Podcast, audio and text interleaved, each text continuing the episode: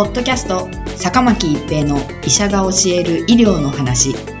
この番組は大学病院の内科医であり医学博士である坂巻が疾患や予防医療といった医療に関してお話しする番組です。それでは今回の番組をお楽しみください。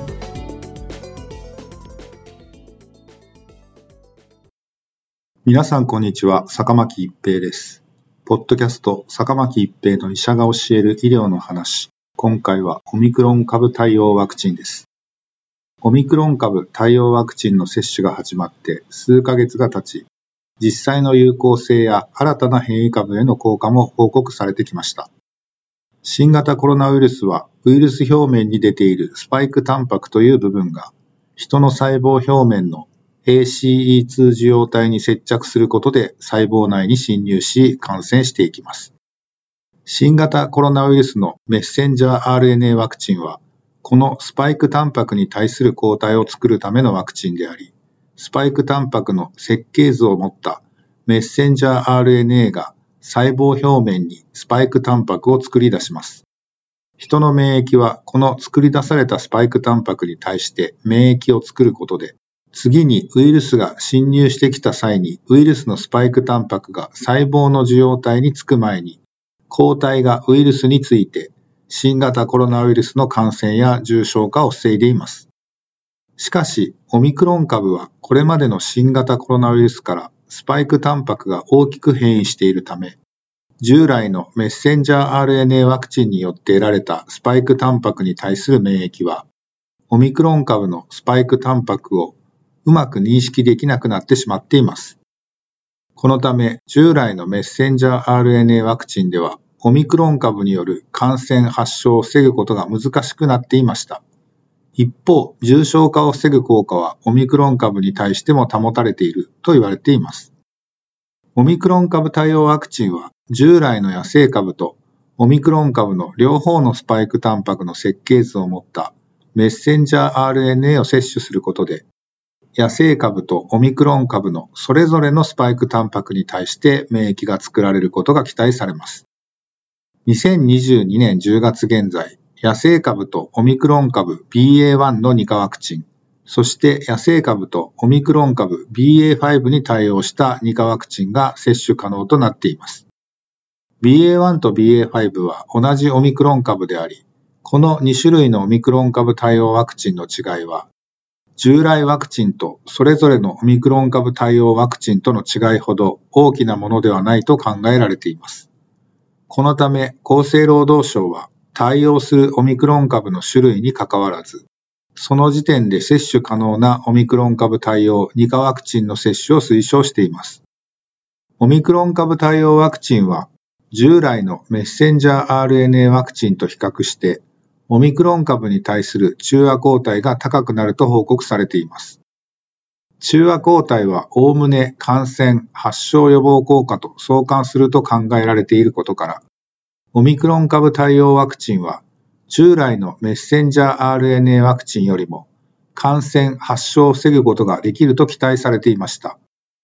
アメリカの CDC がオミクロン株 BA.5 対応ワクチンの有効性についての解析結果を発表しました。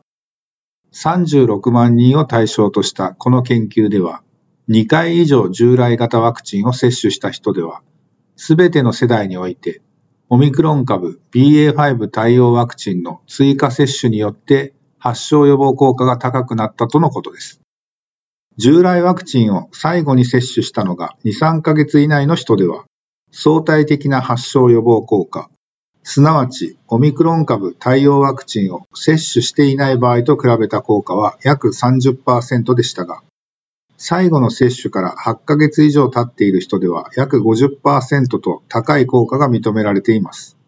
このことからは、従来のメッセンジャー RNA ワクチンを接種してから時間が経っている人は、特にオミクロン株対応ワクチンを接種する意義が高いと言えます。オミクロン株対応ワクチンは野生株と BA.1 または BA.5 を標的としたワクチンです。しかし、すでに日本国内でも新たな変異株が徐々に広がろうとしています。例えば BQ.1 系統などが少しずつ増えてきています。アメリカの CDC による研究は2022年9月から11月に実施されており、後半は BQ.1 系統や他の変異株が広がり始めた時期に行われていますが、この後半部分のオミクロン株 BA.5 対応ワクチンの有効性についても大きな変わりはなかったとのことです。また、試験管内の研究では、オミクロン株 BA.5 対応ワクチンを接種した場合、従来のワクチンよりも BQ.1 や XBB といった新たな変異株に対する中和抗体も上昇したと報告されています。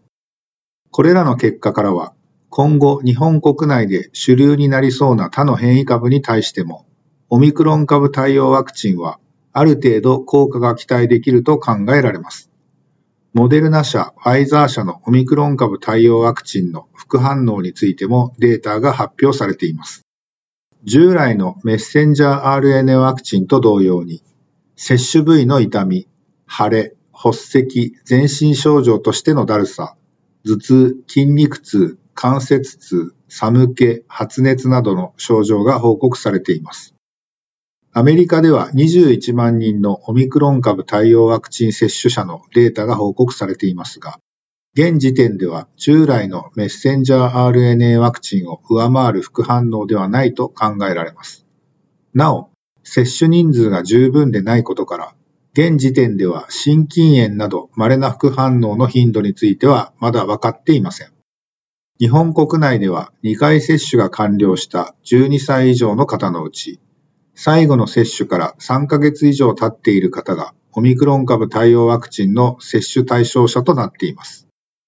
現時点では追加接種としては、オミクロン株対応ワクチンを接種した際のデータしか得られていないため、初回接種としてオミクロン株対応ワクチンを接種することはできません。ポッドキャスト、坂巻一平の医者が教える医療の話。今回はオミクロン株対応ワクチンでした。ありがとうございました。ポッドキャスト、坂巻一平の医者が教える医療の話。今回の番組はいかがでしたか？次回の番組もお楽しみに。